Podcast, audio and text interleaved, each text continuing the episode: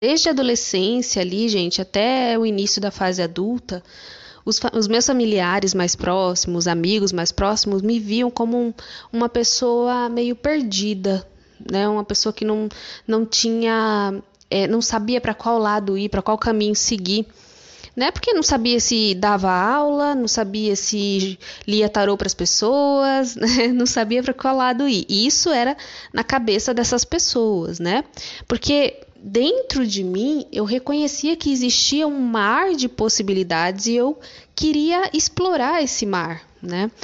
Mas como a gente vive numa matrix, né, que é esse estado mental de ver as coisas de uma maneira superficial, as pessoas me enxergavam como simplesmente uma perdida. Né? Eu acho que até alguns familiares mais próximos me enxergam assim, gente. É... E isso é muito natural quando você começa a ouvir seu coração, quando você começa a se colocar em primeiro lugar, a ouvir a sua voz interior que nada mais é do que você observar o que, que te traz um conforto de alma, o caminho que traz um conforto de alma para você. Não é aquela coisa condicionada que você faz porque os outros falaram que você precisa fazer, né? Quando você chega nesse ponto, é claro que os outros vão te achar meio doida, meio pirada, meio perdida, porque não faz sentido para o mundo. Se você não me conhece, meu nome é Flávia, esse é o podcast Vida de Autoconhecimento. E eu sempre tive uma dificuldade de me ouvir né? Até o momento que eu comecei a ouvir o que realmente fazia sentido para mim, comecei a deixar meio que de lado o que as pessoas queriam, né? As expectativas dos outros sobre mim, eu fazia até as pessoas é, se, se decepcionarem comigo. E não era de propósito, né? A partir do momento que você entra nessa postura de eu quero entender o que, que eu sinto, e aí então, a partir desse sentir, eu escolho o que eu acho que é importante para mim. Então, uma profissão, uma pessoa para me relacionar, uma área de estudo que eu quero investir e até então eu achava que não era não era legal, porque eu ficava dando muito ouvidos ao que os, as, os amigos, a família falava que era legal para mim, né? Então, quando eu começo a entrar nesse lugar da pessoa que age e escolhe a partir do próprio sentir, a partir da própria voz, Aí eu começo sim a desagradar muita gente, né? Porque até então você estava ali fazendo coisas que os outros esperavam que você fizesse. Então é claro que as pessoas vão te olhar meio torto, é claro que elas vão meio que olhar para você e te achar um ET.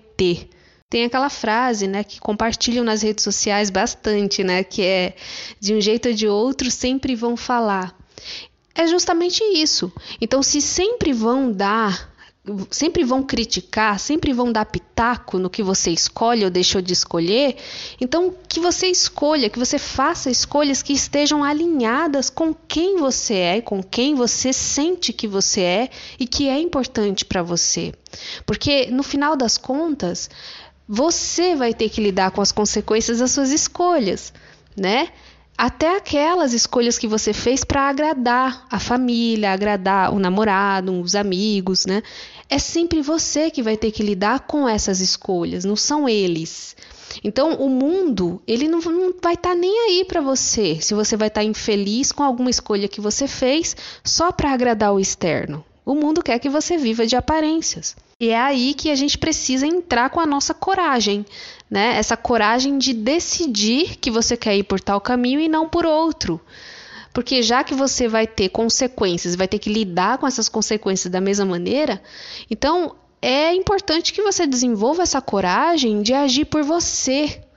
É quando você começa a tomar pequenas decisões ao seu favor, a partir do que você sente que é importante para você, que você começa a elevar sua autoestima. E a autoestima, como num ciclo vicioso, faz com que você tenha mais coragem para agir ao seu favor. Então, gente, essa é a reflexão de hoje. Senti vontade de vir aqui trazer essa reflexão porque eu acho que é uma coisa muito válida para muita gente. Eu atendo clientes que sempre traz questões que eu vejo ali que tem isso envolvido, né? Essa coisa das expectativas alheias sobre as nossas escolhas.